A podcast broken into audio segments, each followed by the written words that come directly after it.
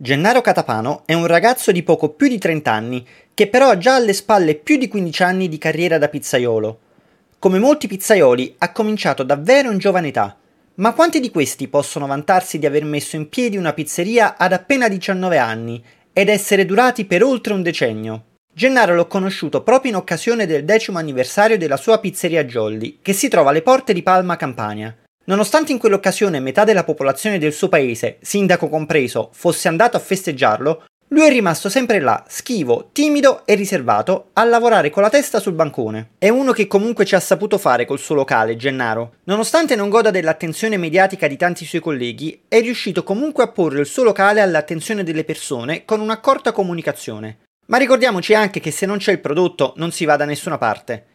E il prodotto di Gennaro rispecchia quella concentrazione che il pizzaiolo ha messo con calma nel suo lavoro, variegando la sua offerta tra pizze semplici e un po' più complesse, con la solita cura che queste pizzerie di provincia, molto più a contatto con il territorio, possono dedicare ai prodotti della loro terra. Ecco quindi che spunta una pizza con un'ottima crema di castagne, o un'altra che invece è suggellata con la decorazione di uno dei prodotti di punta del paese, la nocciola di Palma Campania. Se non lo sapete, la Campania è il principale produttore di nocciole in tutta Italia. Trovare una buona granella sulla pizza è un grande omaggio da parte di chi la fa. Ma sapete un'altra unicità di questo comune del napoletano qual è?